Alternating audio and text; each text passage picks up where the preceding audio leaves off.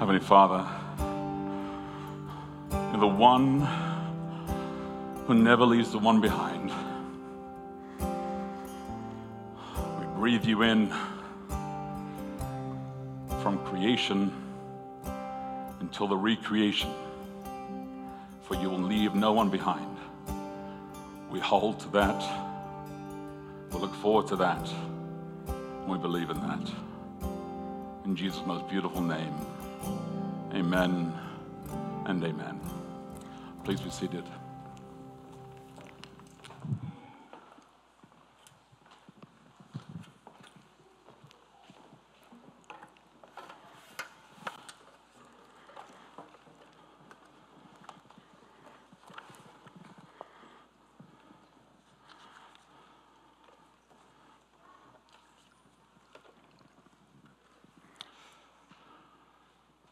Been a, a, heavy passage this week, and um, I'm glad actually I just saw Peter raise his hand there with the manuscript. So, because I'm preaching today, uh, you may want to copy the manuscript, as I have this tendency to speak a little bit faster than everyone else on the planet.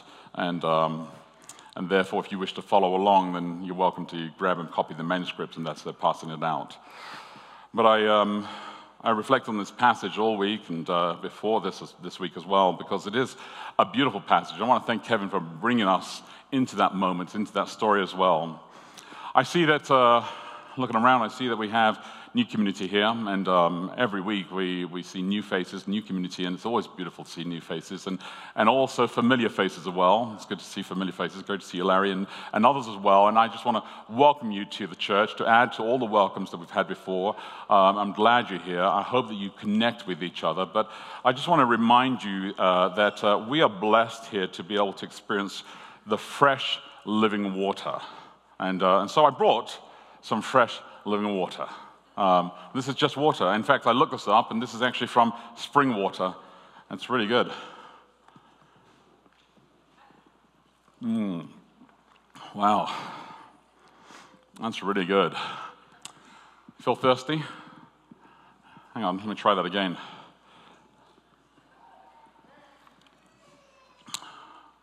That's really refreshing. Yeah. You probably should feel a little bit thirsty because it is actually incredibly refreshing because it comes from 100% spring water. And it is really good water. Fresh living water poured into our life every single day. Thanks, Jay. Just look after that for me. This is the same water that I hope that you get to experience all the time. We get to experience this all the time because some of us, for some reason, we like the old well water but I hope that you also enjoy the fresh spring water. Fresh living water that actually belongs to us so that we can become the new humanity. And this is what we are inside, looking at the series of becoming a new humanity. If you were here last week, then you would have heard Pastor Jay Murdoch as he preached to us and challenged us deeply. And I would encourage you, if you missed it, to go back and look at the message and listen to this message as he challenged us to experience at all the different phases in your life, to be gracious to each other and to listen to it and to hear and experience this fresh living water yourself. But at whatever stage you are, fresh living water, we do this all the time and we experience this when we meet with family and we read the Bible text, we experience fresh living water. When we listen to the Daily Walk podcast and we react with each other, we experience fresh living water. When we read the Daily Walk here that we send out to other people and study it with each other, we experience, get this, fresh living water. When we log into Asana, you're like, what? You log into Sana and you read the Duplo Technic summary of the commentary on this text, you experience fresh living water. When you join a life group like I do on Tuesdays and other places, you experience fresh living water. When you connect after the worship service here today to with a connect group and you study the word of God and you learn how to connect with each other and with God, you experience fresh living water. And when you come here, as you are right now, whether you're online, hopefully here more so in a community, then you experience fresh living water as well. And because you do this, you experience fresh living water, it's because that's what we've always wanted. I really believe this. That's what we've always wanted. Well, not everybody does want really fresh living water. It's kind of incredible. But most of us, sometimes I think we would rather have stale well water But um, fresh living water is what Jesus is kind of pushing us towards. But I don't want you to have any prejudices against the well water or anything like this or be upset about that. And I don't want you to be upset about those who maybe even like other things because we all have different preferences, yet we would think, surely, surely, because I like fresh living water, you like fresh living water, you should like fresh living water as well. I, uh, for instance, uh, like olives. My wife likes mushrooms. I do not understand this to this day. Mushrooms grow in darkness, they're fungi. They're evil and slimy. And she thinks they're marvelous. And for all of those of you who are out there thinking, ah, oh, mushrooms, I forgive you. It's okay. It's okay. It's all right. You know, you have to substitute your diet in some kind of form with some kind of slimy substitute. So there you go. Enjoy it. But, uh, but you know, I think that you're thinking to yourself, but that's what we have always wanted. If I offered you a plate, I know, if I offered you a plate of broccoli, would we as a community say, that's what we've always wanted. Well, some of us would, but not all of us. If I said we were all going on vacation, and by, by when I say we, I mean the entire congregation now, we were all going to fit in a kind of magical Alice in Wonderland camper that we all fit inside with one bathroom, right? And, and then the dream vacation for an entire month in this Alice in Wonderland camper with one bathroom involves that every single day we get to read four books. Ah, that's what we've always wanted. Would that be your response? For some of us, be like, yes. For some of us, be like, no way. I've said this all the time. If I said to you right now, like, I ask you just to stand up and go stand next to somebody else, like that you don't know in the congregation, just rise right now. I'm not going to ask you to do this. Just rise right now and go stand next to somebody else. You'd like walk around the church, feel a little bit awkward, and go stand over here and say, and then when you're standing next to them, I say, right, look at them, look into their eyes, and you're like, oh no. And I say, today you will have lunch with that person, and you would all respond, that's what I've always wanted. No, you wouldn't. Some of you would be like, yes, I would. And some of you like, oh no. But this is what we think sometimes that that's what we've always wanted, whether it comes to mushrooms or olives or broccoli or reading books or lunch with somebody else. It doesn't seem this way with everything. Is everyone a worshiper? Which is what we're looking at today, because that's what we've always wanted. Our story today is so rich and profound, and it's a tapestry woven together so well. Because John, as the final writer of this gospel, as he's writing this story here, is literally just saying, I'm going to write something that you've always wanted. And I know you're thinking to yourself, did I? Yes, you've always wanted. You just didn't know this yet. But sometimes you need to be able to understand this. Sometimes you need to experience it in order to understand it. Sometimes you need to see it in order to understand it. And sometimes you just need to be told it flat out in order to understand that you want this. The story, in fact, does not start in John chapter 1 or John chapter 4 or John chapter 3. The story starts in the creation story. When Moses retells the story of creation, that's where John is beginning the story. You think he's beginning John chapter 4. He's actually got his mind all the way back in creation inside there, where he tells a story in his mind of how Jesus is walking in the garden with Adam and Eve, and they are in the beginning of their relationship where they actually understand that they need each other. They were made for each other, that he himself enjoyed walking in the garden and communing with them, that they were built for community, that no one deserves to be lonely. Why do you think in prisons that the greatest punishment they can give to somebody is isolation? Because they understand the power of breaking down community. Yet we have people, our family, who are physically lonely. Physically lonely because nobody's ever shaken their hand, Nobody's ever hugged them. Nobody's ever put their hand on their shoulder. Nobody's ever like given them any physical contact in a long time. We have people who are mentally lonely. People who've never had a real good conversation with somebody in a long, long time. Who are just taxing and wishing to engage in something that's going to bring their mind to another space where people who are emotionally lonely who are just longing to be able to be engaged in another level where their hearts will race and beat and they'll be engaged in another place. And they're just longing for this.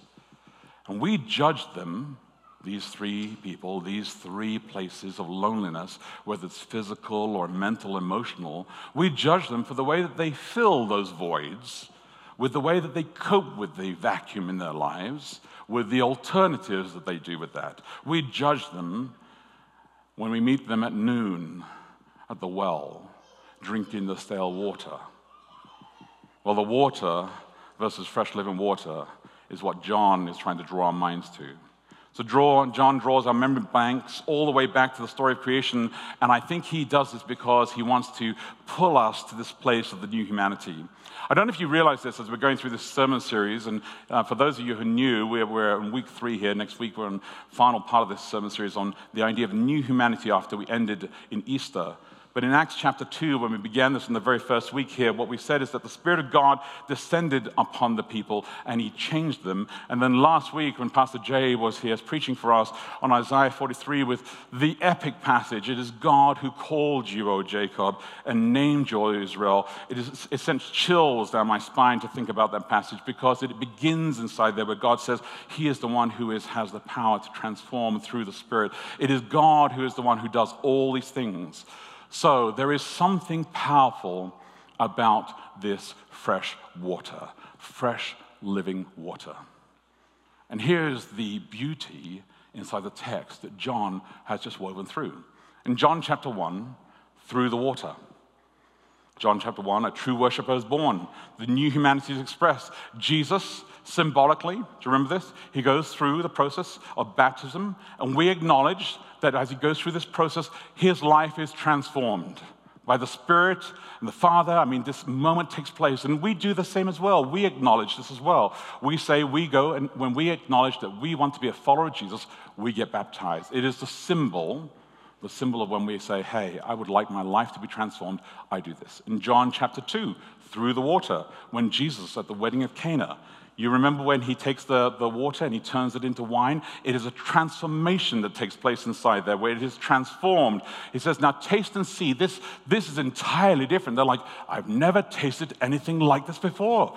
It is different. It is like, it is unheard of. It, nobody does something like this. Yes, by the power of Jesus, he can do something that is transformed in John chapter 3 through the water, when in a darkness, in a state of secrecy and fear, Nicodemus arrives and he hears the story by the water and by the Spirit, so he can be transformed as well.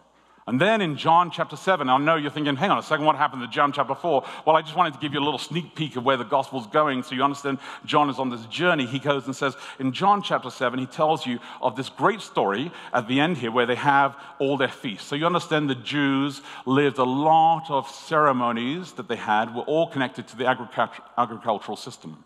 And they had several feasts that they would celebrate always attributing things and praises to God. Their final feast that they've had, the Feast of the Tabernacles that would take place, was basically where they would tabernacle, they would build tents together at the end of the season where they'd planted everything, and they said, We will now gather together for these eight days, and at the end of these eight days, we will pour what? Water.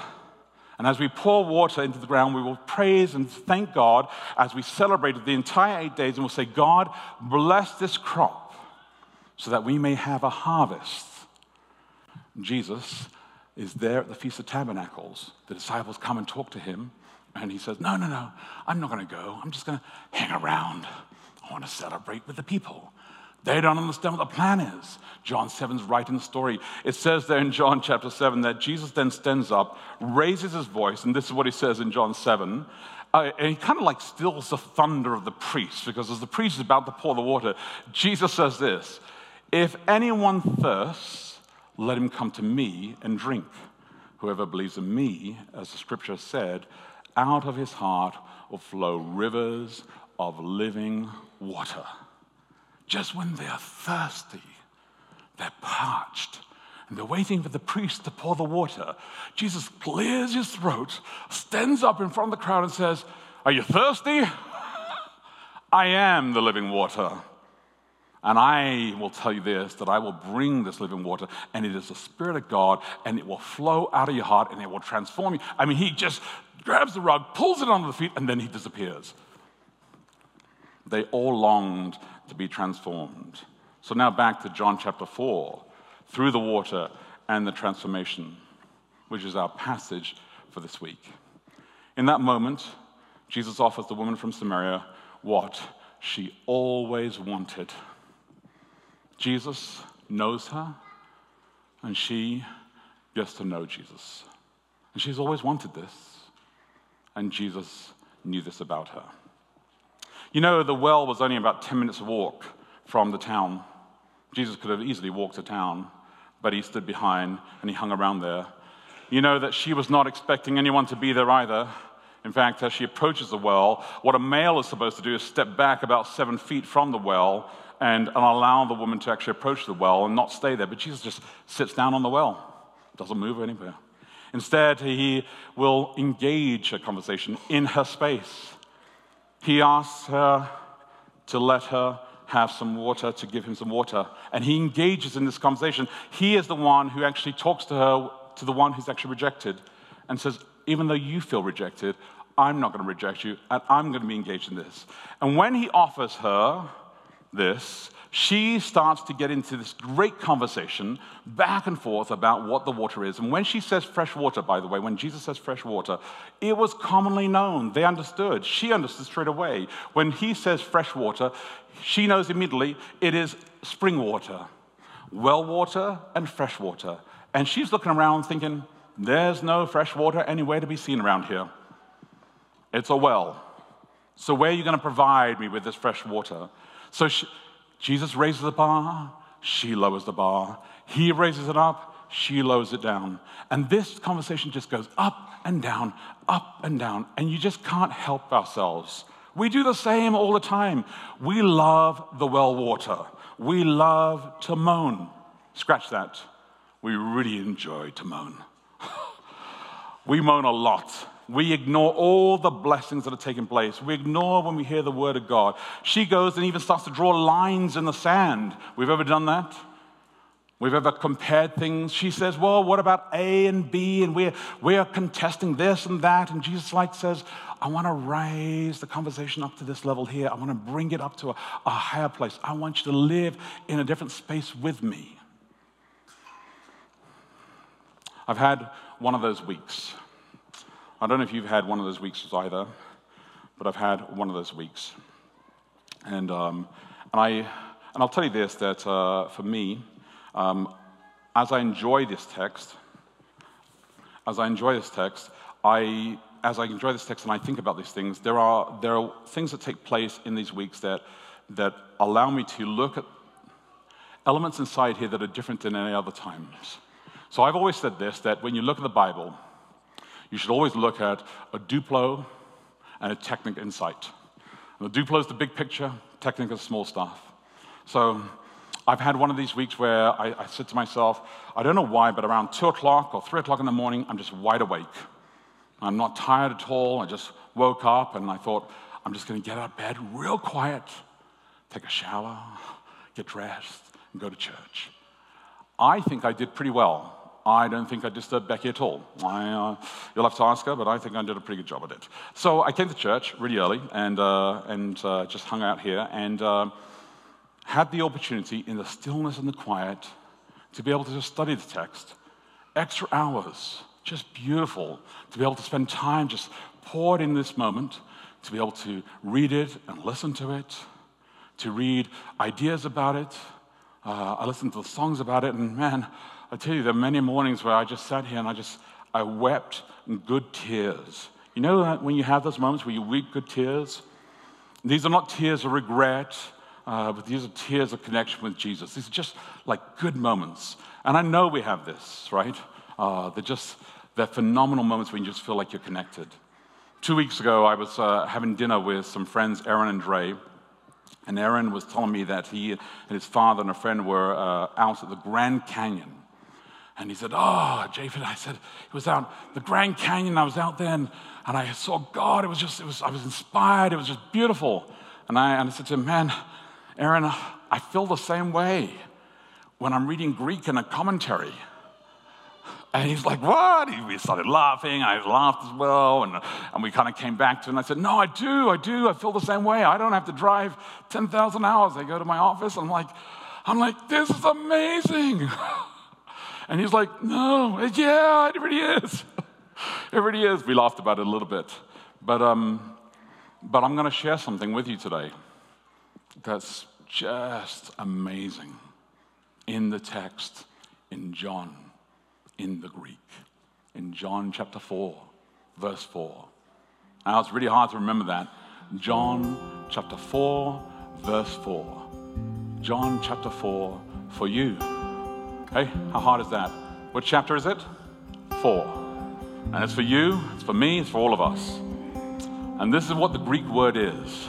It's very difficult. I'm going to just say it once, and I think you're going to try and say it, and I'll see if you can pronounce it correctly. You ready? Ede. Well, my goodness, you guys can speak fluent Greek. Here we go. Let's try it again. Ede. Now you have to say it with kind of like a, a bit of a growl. And when I explain what it means, you'll understand why. It's a day. A day. Because it's what the Bible says and he a day to pass through Samaria, and he a day. And this is what the Greek idea, our Bible in English just says, and he had to. Like, and he had to pass through Samaria. But the Greek inside there says, and he absolutely had to pass through Samaria. When I read that, I couldn't leave it. I just kept on coming back to it. What? He absolutely had to pass through there. So then I looked up where a day appeared elsewhere in the Bible. In Luke chapter 24, it says, The Passover lamb, a day to be sacrificed. Are you with me? I'll say this again. The Passover lamb, a day to be sacrificed. It absolutely had to be sacrificed. So Jesus comes along and he had to a day through this. And I thinking, my goodness, this is unique. Now, I am studying and preparing for the sermon, and I did not talk to Pastor Aaron Heeb about this. I didn't say, hey, choose the songs and do this. She prayed about it, she read the text, and she thought about this. So I listened to all the songs that she had chosen for the worship service. And I'm actually thankful that the Holy Spirit spoke to her instead through the fresh living water. Much better, the Holy Spirit speaks to her. So as I listened to the lyrics, this week for the song that happened just before I preached. I was just like in awe because it's like, man, that, that sounds like the Gospel of John. It sounds like it was actually just ringing in my head. And, and this is what the lyrics were, and this, I want you just to hear this part of the song. As you speak,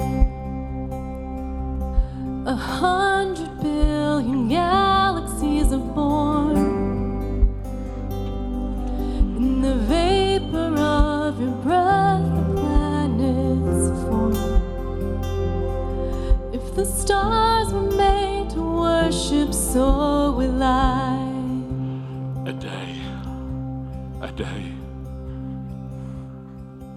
wanted to say.